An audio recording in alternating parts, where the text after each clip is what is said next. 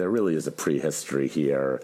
The 80s movies in particular, like Rocky Four and uh, Red Dawn and stuff, you, you you hear them referenced just constantly. I mean, I kind of went with the ones that I feel I hear get referenced the most.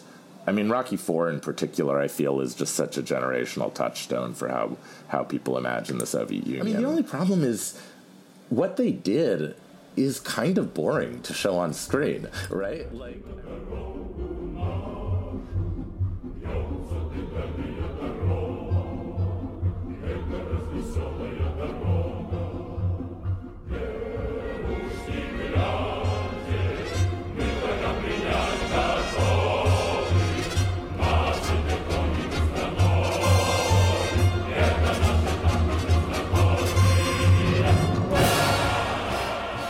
Howdy, folks. Welcome to another episode of The Russia Guy, the show where yours truly talks to the movers and shakers in Russia focused journalism and academia. Interviews deal with views on trending news stories, the overarching themes of Russia watching, and the ins and outs of life as a professional in this field. Today's guest is David Klion, a writer in Brooklyn whose work has appeared in The Nation, The New York Times, The Guardian, BuzzFeed, Baffler, and many other publications. In mid September, the website Coda published a story by David titled Russia Hollywood's Mirror, where he examines Russia tropes in American movies over the past six decades. Here's the opening of that article. If Russians didn't exist, Hollywood would have to invent them. In a sense, Hollywood has.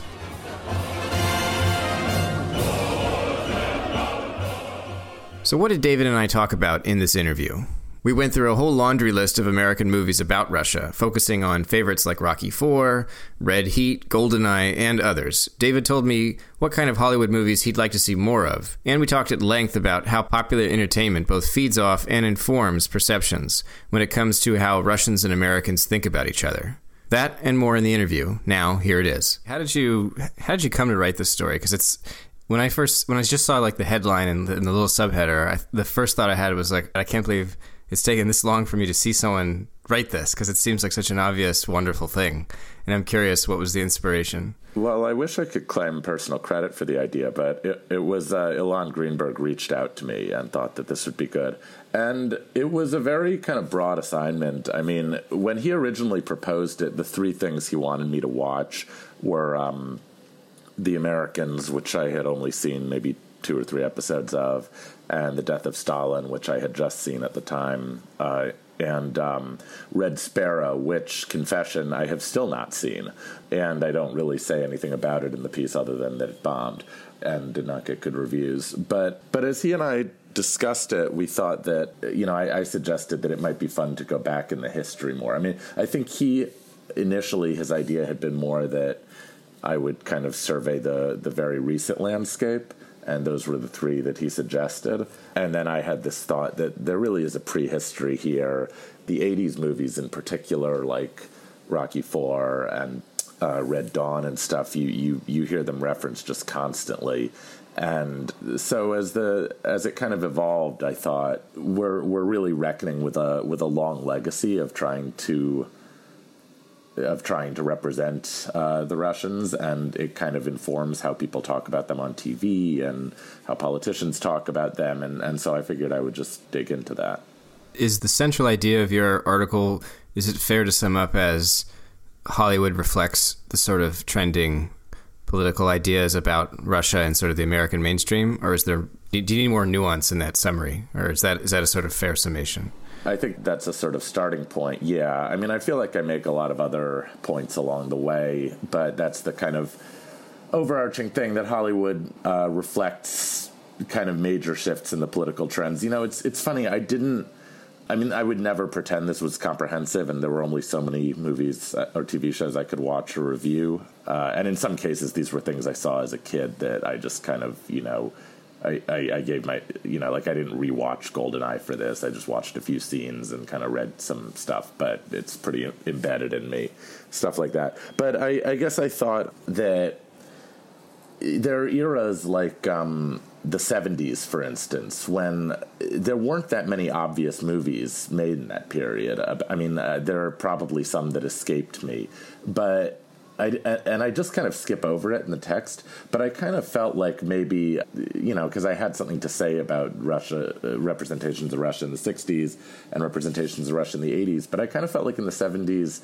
people were more concerned with uh, kind of the dark side of the American experiment and and it was you know the period of détente. So I, I, feel like the Cold War wasn't so much on everyone's mind in that decade in the way that it you know in the 60s you had the Cuban Missile Crisis and and in the you know kind of kicking off the decade and and you were coming off the McCarthy era and in the 80s you had Reaganism and that so informs I think the the way that people were talking about Russia in those eras. And likewise I've thought I mean I've I've followed your work for a while and I, I know you're obviously a Russian nerd and so am I and so are you know a bunch of people we we follow. But I've always felt like we're Russian nerds of our generation are kind of the exception, and we're very used to hearing people, uh, Americans mainly, say that you know make make their stupid jokes about from Russia with love or or whatever it is.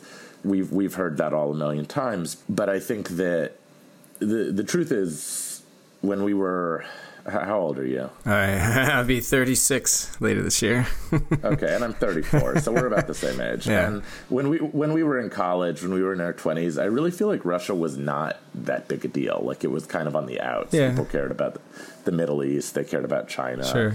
So you know, in 2016, when everyone started talking about Russian interference, a lot of people were like, "Oh, this is the kind of age-old obsession with Russia," and I never quite saw it that way because uh, to me, it was like, oh, people are finally paying attention again. But at the same time, like, you know, when when they do start paying attention, of course, they start falling back on all these old stereotypes. So, yeah. But it is it's it's what I really liked about the way that you you broke down the the decades is that you've got it's not just that like oh there was a movie about Russia this year. It's that there are these like themes that sort of emerge for a, a, period of years. And and like they do seem to reflect the kind of politics that's happening in the background of the United States. Like you have the you've got the kind of humor of the 60s and the sort of lightheartedness after the you know I mean even the doctor even Doctor Strangelove is a is a comedy right? It's a very very very dark comedy but but uh, there's this sort of like spirit of hope, right? And then you get into the 80s where it's this this doomsday, uh, uh, you know, like nightmare that doesn't end, and it, you know the, the, you got War Games, the Day After Tomorrow, Terminator, which Terminator hadn't for some reason I had it never occurred to me that it was a Cold War film. But I suppose it's kind of obvious. It's all about Judgment Day and nuclear bombs and so on.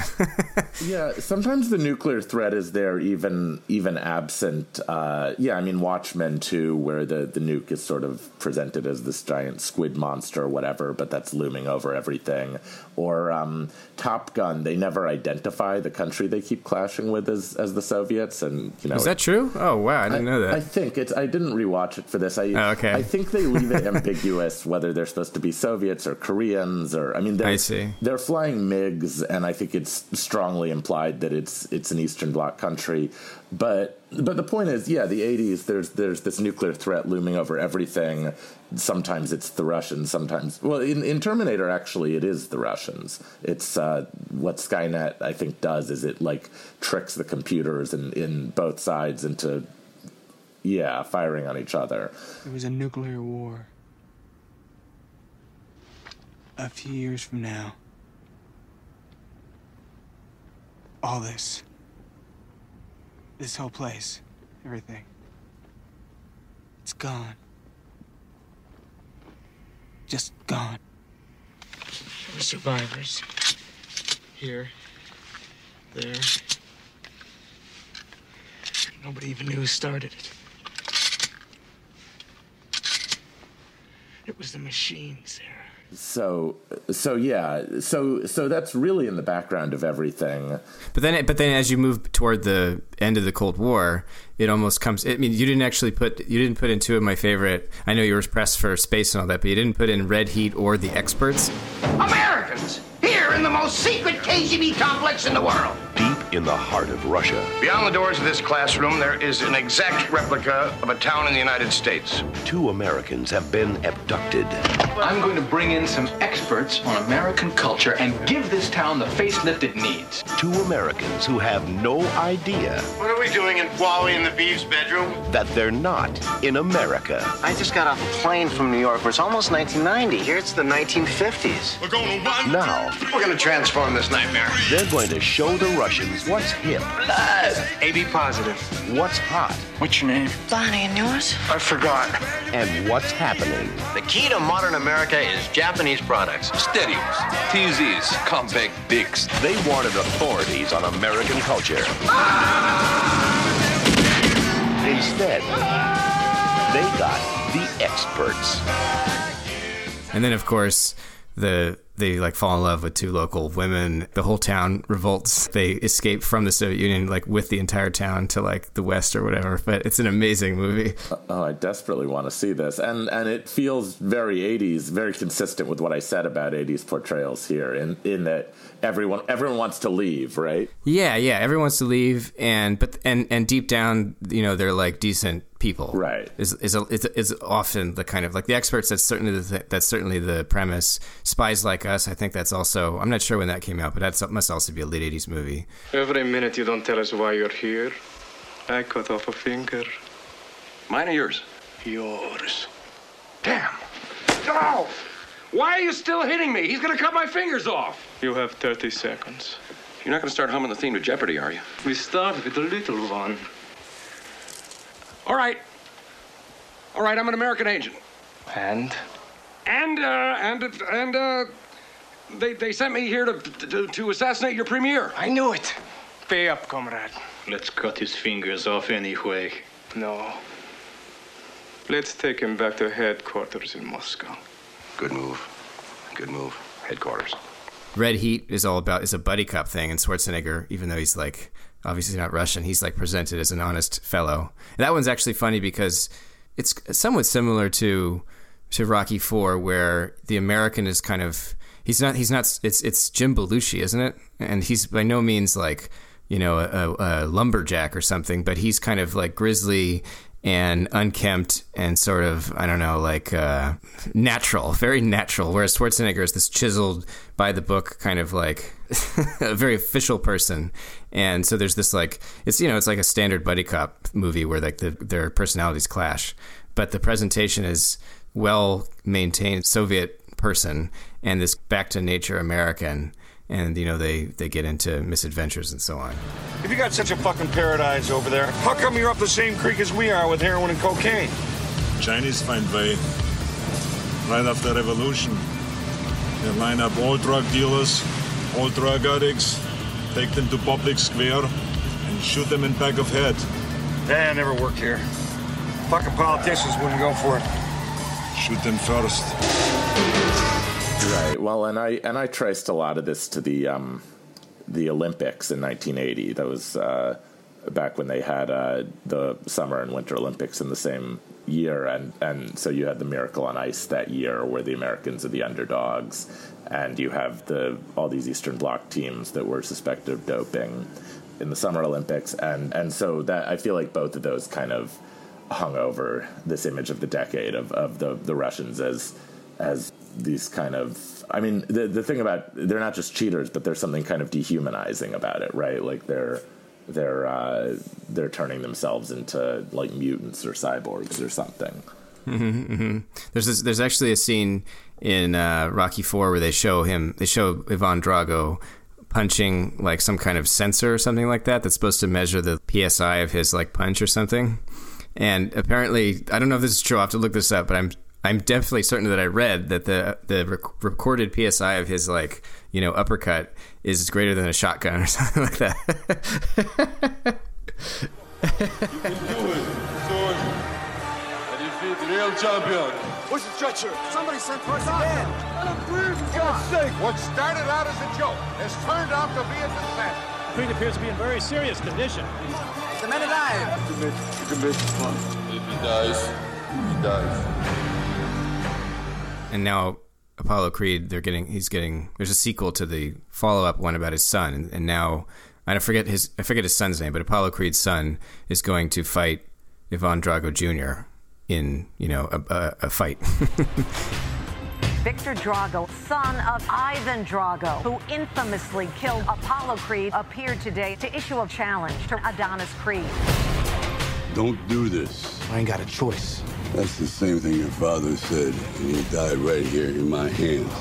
And so I don't know how to what degree that'll bring in Russia as a sort of character. Although I do think in the trailer there are scenes of Ivan Drago training in the snow and so on. So maybe they've even like shed the doping stuff, and now Ivan Drago is just going to be, you know, equally angry and and in the forest. I'm not sure. I, I hope they cast a Russian this time. I'm not sure. I don't know. I mean, they're definitely keeping. Uh, what is it, Dolph Lundgren? As he has to, he's reprising his role certainly. Oh, oh, he's still around. He's he looks pretty good actually. I mean, he looks he's still he looks like he's been you know like he's taken many axe blows to the face, but he's like he looks very strong and and still Ivan Drago like is what I mean. Oh, excellent! I really liked Creed. That was a good movie. But yeah, like an well, actual the, good movie. I don't know if I don't, I'm not sure who's directing the follow up, but uh, not Ryan Coogler. No, I don't think so. But uh, all the actors are coming back. So yeah, so it's just very interesting. I thought the way that the I have a, actually I listed all the movies that you put in your article and I added in a few that that came to mind. The the, the two that you left out in the 21st century.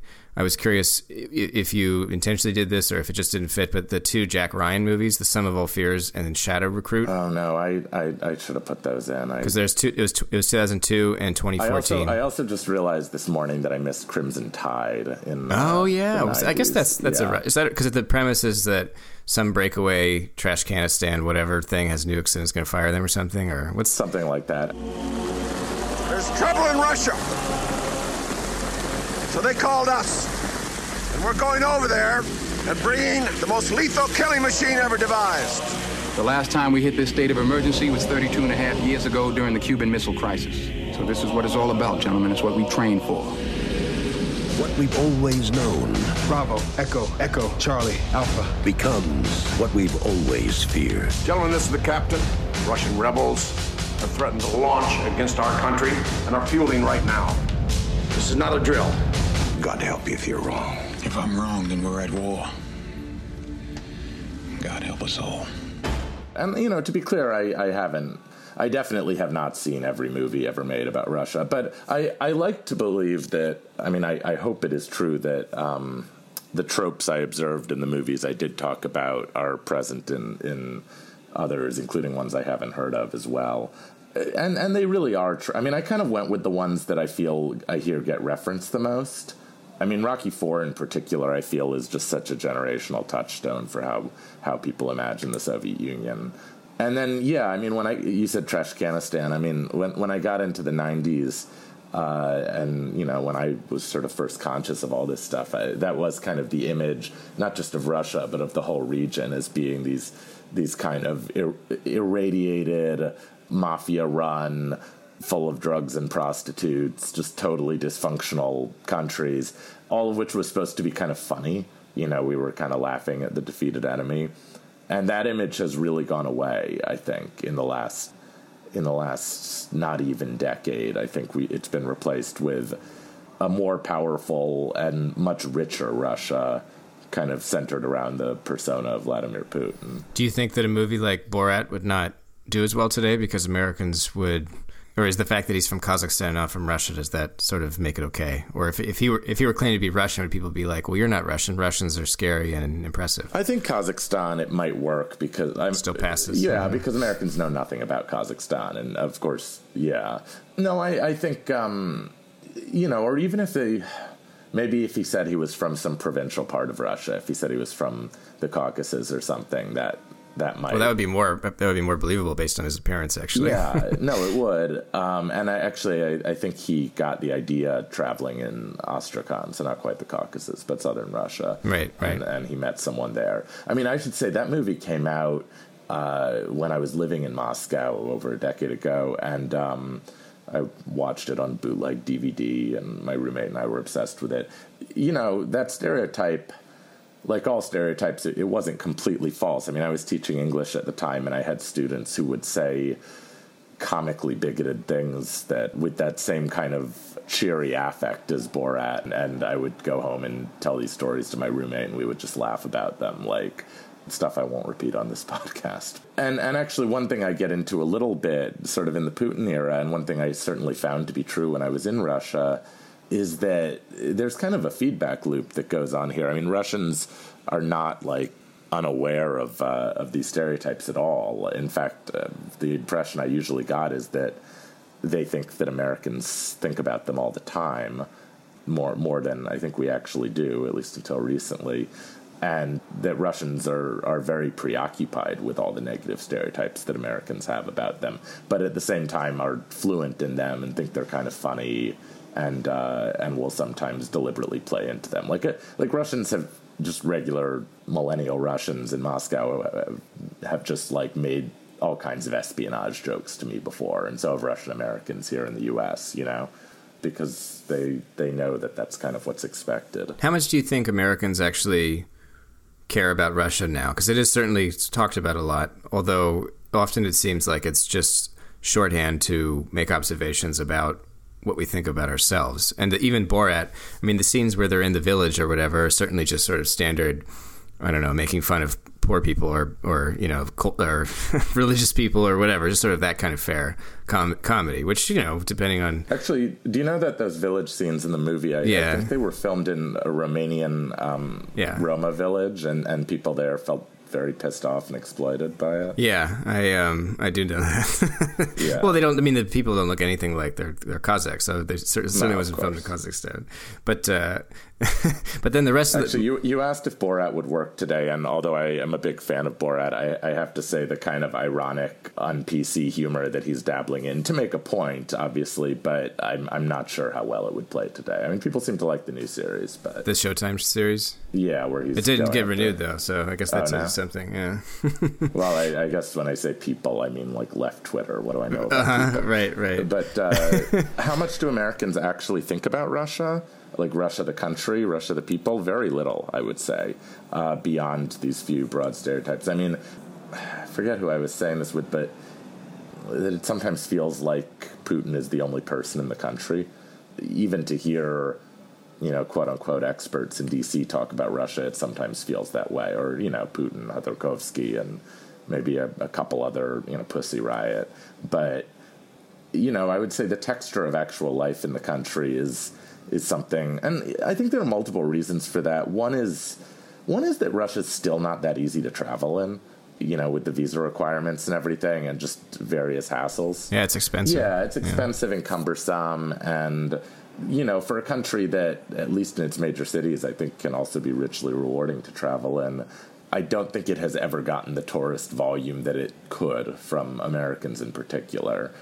And so it's seen as a kind of grim place, again, in ways that aren't entirely unfair, but, you know, are, are limited. And, you know, likewise, you don't I think get as much um, like student exchange as as you might for such a large economy. And actually, the other thing, which I, I sort of allude to in the piece, is that so much of what Americans think about Russia is shaped by refugees and dissidents coming here, right? And they and they always, you know, from the whites a century ago to you know the Jews who came to Brighton Beach in the 70s and in the 90s, and you know, and I know a lot of people of that rough background. A lot grew up in the DC area with me. People are proud of their culture in various ways, but uh, and actually some of the first positive stereotypes I ever, or not even stereotypes, just some of my first kind of exposure to everyday Soviet culture came from a, a high school girlfriend and her family, because that's when I was introduced to things like the irony of fate or uh, Cheburashka or just the kind of like you know, pop music of the 70s or whatever. Just. Сидор. Ну, заяц. Погоди.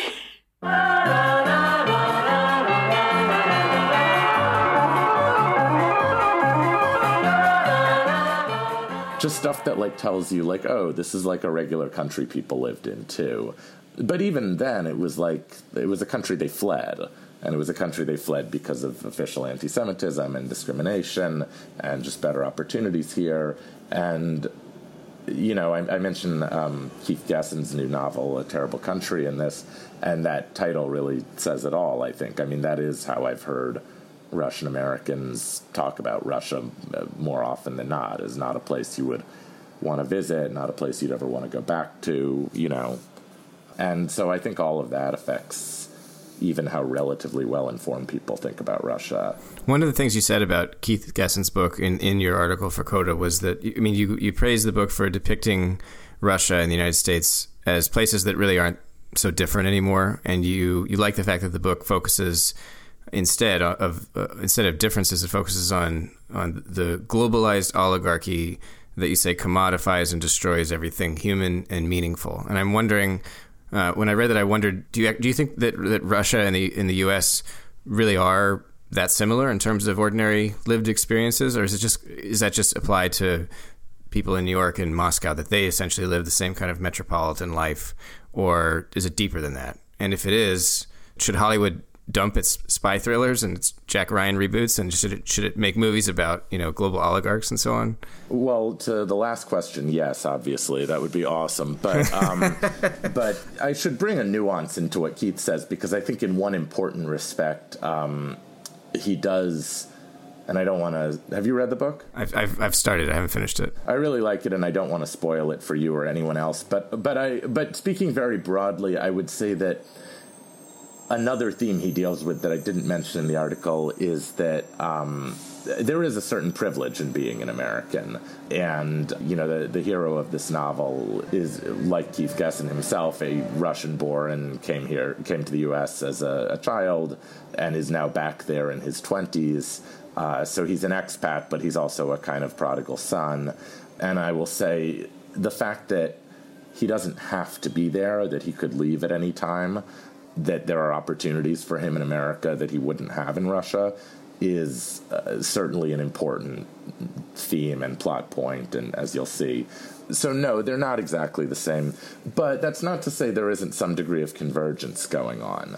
I mean, I've seen many times how Russia Twitter and people like my friend, I think you know her too, Hannah Gais, you know, will get very annoyed at the deployment of, of Soviet imagery on magazine covers and on MSNBC and stuff because Russia's not communist, and that's definitely true. But what is Russia if it's not communist? And as I've written in a number of different places, it's it's a reactionary oligarchy with a kind of you know postmodern ideology that kind of I mean, one reason that those communist images, and for that matter, St. Basil's Cathedral or the Kremlin, or sometimes one is confused for the other, one reason those don't bother me that much is that I kind of feel like Putin's Russia actually has crafted a, a ruling ideology and a national identity out of the kind of free blending of these images. So it'll be it'll be Tsarist imagery one minute, or, or Orthodox stuff, then it'll be Soviet stuff, then it'll be you know stuff about how ritzy and, and modern Russia is now. I'm sure you remember the opening ceremonies of the Sochi Olympics.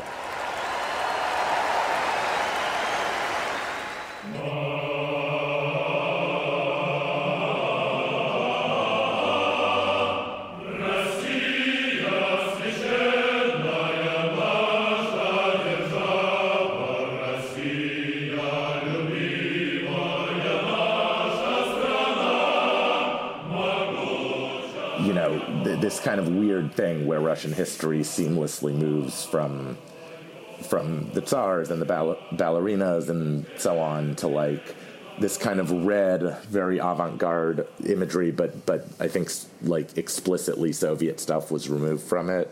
I might be misremembering this, but like there's well, they they removed you know, crimes against humanity. They removed the crimes against humanity, the the purges and all that, but I think they also removed the hammer and sickle, but they kept like the red and the aesthetic and also World War II heroism, which is kind of uh, inseparable from from Stalin and the Soviet Union. So so they've they've in their search for a usable past, they've kind of stripped all of these things of their specific meaning, and it's all just one glorious country culminating in Putin. And honestly, it's not that different from the various, you know, from Americans using a combination of hammers and sickles and St. Basil's to kind of evoke Putin's Russia now. Like, these are just kind of de ideologized, purely aesthetic symbols of, of Russia and, you know, throw in some bears and, and whatever. And, you know, in terms of how Russia and America are converging, I mean, I think we, you know, this goes beyond just those two countries, but we have a global economic system and kind of political ideology undergirding it, which we'll just call neoliberalism here. And Russia was very much inaugurated into it in the 90s by the US. And what Keith gets, and what I strongly agree with, is that going to Russia, but for that matter, going to, I'm sure, Brazil or China or India or any number of other major countries, you know, in the last uh, 20 years, what you see is the kind of real face of the global economy, right? So, on the one hand, extreme wealth, and on the other hand, extreme poverty, and you know, pollution and corruption, and and military police stepping in to quash anything resembling real democracy, and in you know, I'm.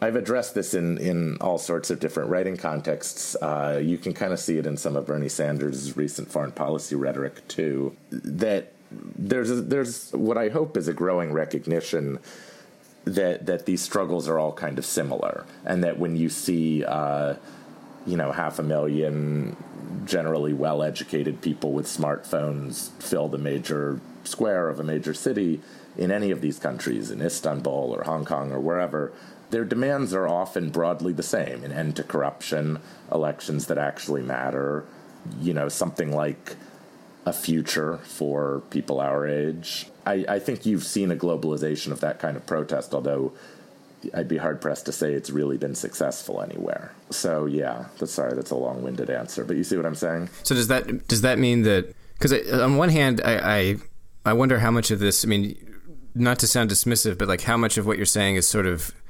uh, standard sort of I don't know leftist interpretations of the world system and so on, and how much of it is an analysis of say of like because there's there's such a thing as as a a leftist interpretation of Russia and a leftist interpretation of you know politics and life in the United States, and then there's also and then at the same time it's difficult for me sometimes, which I'm sympathetic to those interpretations by the way, but it's then it's hard to reconcile that with with some of the evidence or some of the fa- just studying Russia as close as I do, it's hard to reconcile it with the sort of the blatant authoritarianism of of modern day Russia, right? I mean that that that, that uh, for instance, ac- access to the ballot is is completely controlled essentially. I mean, it's like you, you can't get a real opposition candidate on a ballot except in extraordinary circumstances. And in the United States, there are incredible barriers in electoral democracy and so on, but it's still not quite. It's not the level. So, so sure, right? Oh, sure, sure. Well, I, I think it is. I think it is hyperbolic to say that. Um, not to say I've never engaged in such hyperbole, but to say that that we have arrived in you know the same condition as Russia. I mean, we're a much more developed country.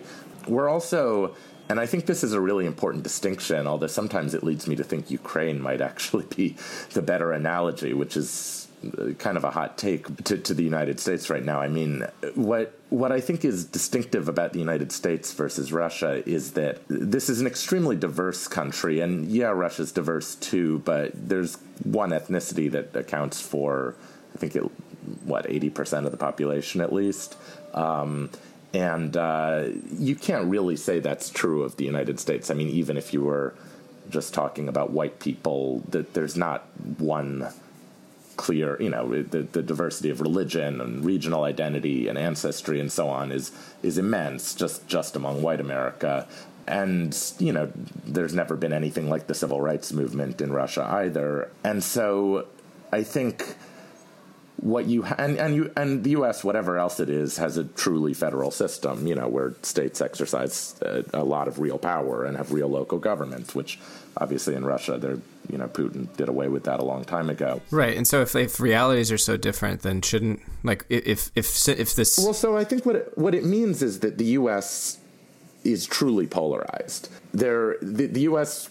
really is polarized between two opposed blocks. And I don't buy into the left analysis, and I never have, that says that the two parties are the same. Um, th- there are certainly overarching there are limitations to where the two parties will go and shared corporate donors, but it's wrong to say that they're the same or represent the same people or want the same policy outcomes. And so I think the fact that in the US you do have kind of mutually opposed mobilized blocks of the population that exist in alternate realities and I think and I'm sure you think too that one of those realities is more more accurate than the other one by a lot. But but I think that is a meaningful difference in, in what kind of country we are. That said, I've often tried to explain Putin's Russia to people who've never been there as like uh, I mean I would say this like a decade ago. I would say imagine if George Bush was president and the only channels on TV were were variations of Fox News and also 90% of people were Fox News watchers and then you know you had like an NPR and you had kind of some blogs and stuff like that, but they they represented such a tiny part of the population that they were almost kept around to make fun of. Um, unless they actually uncovered serious corruption, in which case they might get murdered in an alley. And that, so it was, it was a kind of nightmare extreme version of, of the right wing of American politics. Was kind of how I cast it. One one other question I had that I wanted to make sure I asked was, uh, you cited the death of Stalin as like a as a rare recent example of great cinema about Russia, and you praised its attention to historical detail. You say it's a strangely moving film, and I thought this was interesting because it's it's one of the few modern movies. In fact, alongside Borat, it's one of the few modern movies that's been banned in Russia didn't get a license to be you know put into theaters because that's that's how they ban movies there. The Ministry of Culture just doesn't grant a license to have it distributed to theaters, and so then the theaters it, it, it, there's some like bureaucratic um, purgatory here, if I'm not mistaken, because I don't know if there's necessarily a law that says you have to have a license to show the movie. But at any rate, the Ministry of Culture can fine you if you don't if you show a movie without a license, and that's what happened with the one theater in Moscow that tried to show it for a day or whatever. But I'm sure, meanwhile, the DVDs of it must be all over the place. And oh, must, I can, yeah, must be openly sold in metro kiosks and stuff. And probably, I mean, yeah. yeah. But but I guess what I was curious about was was um, if if if the death of Stalin aspects of it, its attention to detail and its its willingness to sort of um, well, I, I, I, what you said the, the is, is it, its attention to detail, the fact that it is moving, I guess, is how you would is how you put it, and and I don't know if you would say that it gets to the heart of Russia or takes Russia as a sort of serious subject, but whatever it does that you liked, the Russians didn't like. And they, they said that it was offensive. It mocked the Soviet past. And that's kind of like, okay, whatever, sure. They don't, they don't like you mocking the Second World War. But they also said that it mocked the victims of Stalinism. And I, I assume they, they have in mind the scenes where civilians and prisoners are executed and it's, you know, supposed to be funny.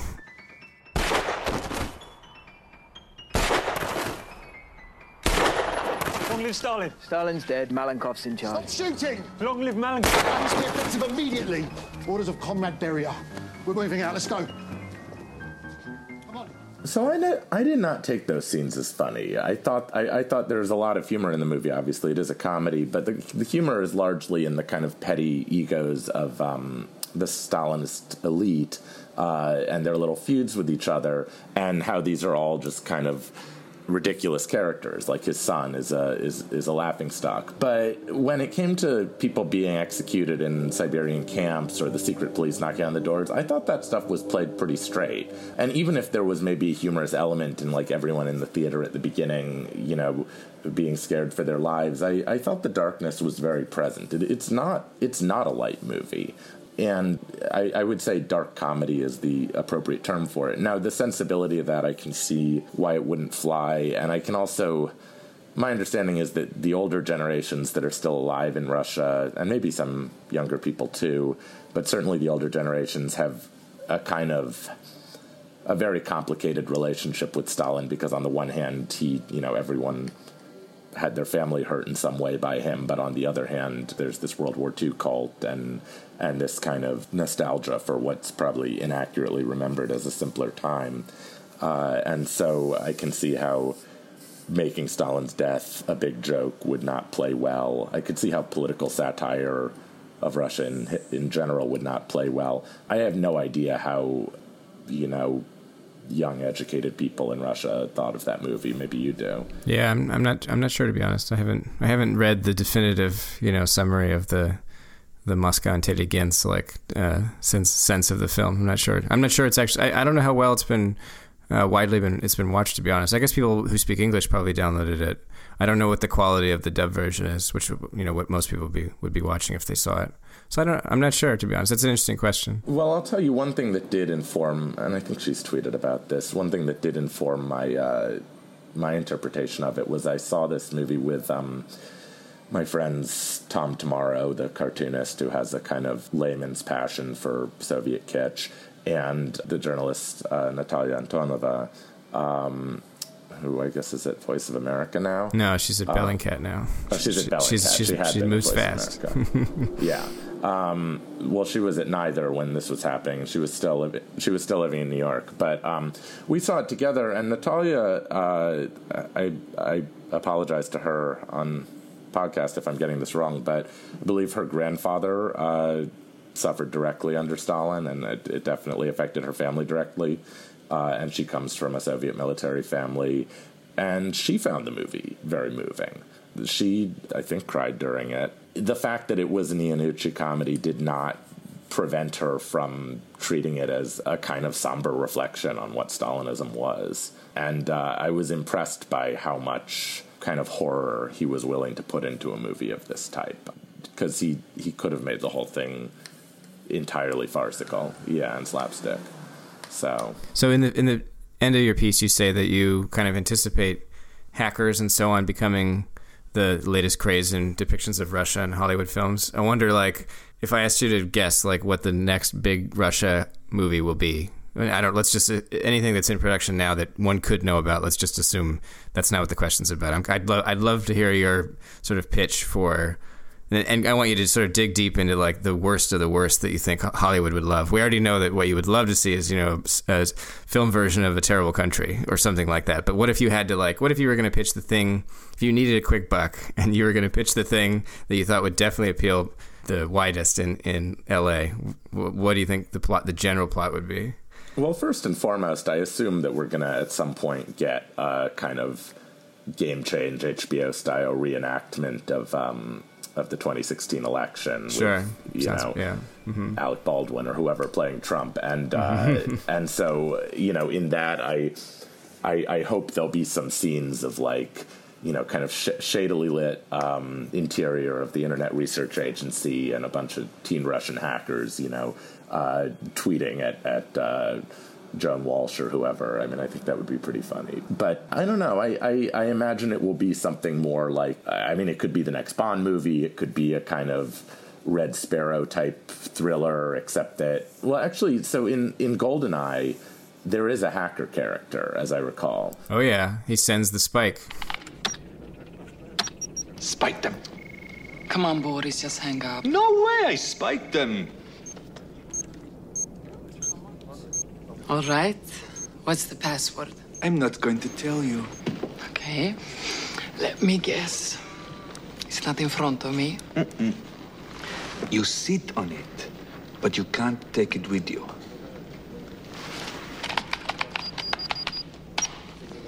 My program seizes the phone line of whoever's tracing me and jams their modem so they can't hang up. Now the hunted becomes the hunter and this is like a very 90 i mean that was during an era actually when hollywood was churning out all these movies like the net and hackers uh, you know that had this sneakers? I don't know if you saw sneakers. sneakers yeah with this with this very kind of like hand wavy idea of what the internet actually was or for that matter independence day which which has that sure. yeah he, he hacks the aliens yeah. Yeah and also that's a movie in which the americans uh, come to the rescue of the crummy soviet military right or post-Soviet. Uh, well, the, the whole world. Not The whole world. Why, why limit it to the Soviet the whole Union? world, but, but isn't one of, isn't the montage? Don't we get like a quick look at the Russians, or am I misremembering that? we get we get a look. At, if I remember right, we get a look at the Russians. We get a look at the Brits and maybe the Israelis. Yeah, and then some like African tribesmen who don't have Something like that, yeah. Um, so yeah, I mean, I I could imagine. Uh, I mean, the only problem is what they did is kind of boring to show on screen, right? Like, I mean, I mean, you could maybe make like a funny movie, like a kind of wag the dog type movie about um, Oh, yeah. Mhm. about some of like the filming of some of these videos that they tried to make go viral on Facebook, of, you know, to depress black turnout. I mean that that might actually be a, an entertaining movie. But in terms of like a spy thriller, it's like we want you know we want James Bond or whatever, and what we're going to get is uh, and like nuclear threats, and what we're going to get is is Twitter bots, which is just this inherently trivial thing, which which is appropriate because you know it often feels like we live in an inherently trivial time. When people ask, like, do you do you really think you know a bunch of you know uh, Russian teenagers uh, in an internet cafe could could take down the U.S. political system? I'm like. I don't know. Have you seen the U.S. political system re- recently? I, I think that's exactly who could take us down. But Okay.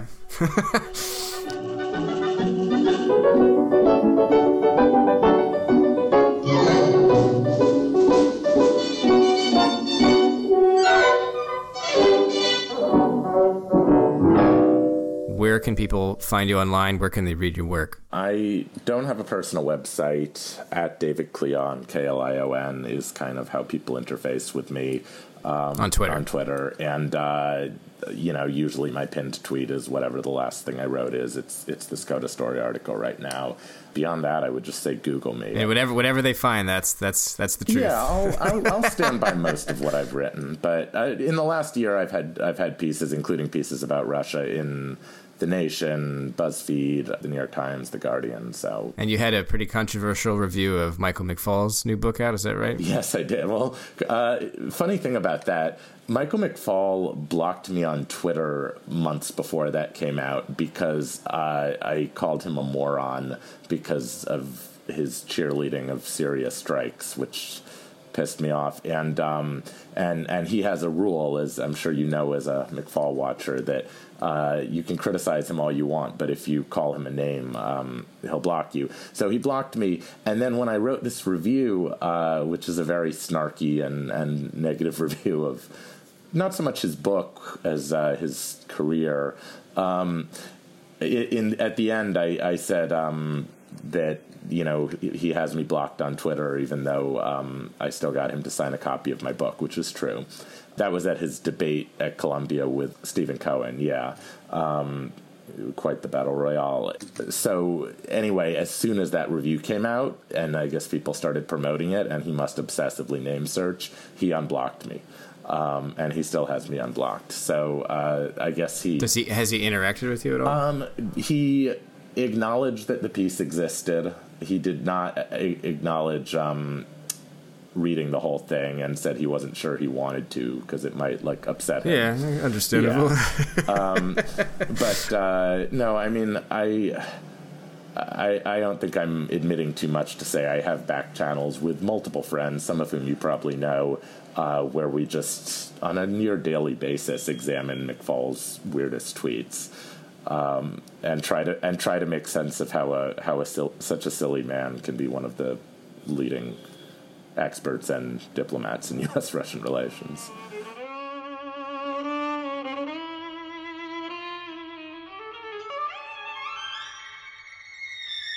That's my interview with David Klion, a writer in Brooklyn whose work has appeared in The Nation, The New York Times, The Guardian, BuzzFeed, Baffler, many other publications. As he said, you can follow him on Twitter and check out his new article, Russia Hollywood's Mirror. Check the description of this podcast episode for hyperlinks. This podcast, by the way, is supported by listeners like you through patreon.com backslash Kevin Rothrock. No pledge is too large or too small. Thank you to everyone already contributing. And as always, thanks for listening. Until next time. Говорят мы бяки-буки, как выносит нас земля. Дайте, что ли, карты в руки. Погадать на короля. Ой-ля-ля, ой-ля-ля, погадай на короля. Ой-ля-ля, ой-ля-ля, Завтра дальняя дорога выпадает королю. У него деньжонок много, а я денежки люблю. Ой-ля-ля, ой-ля-ля.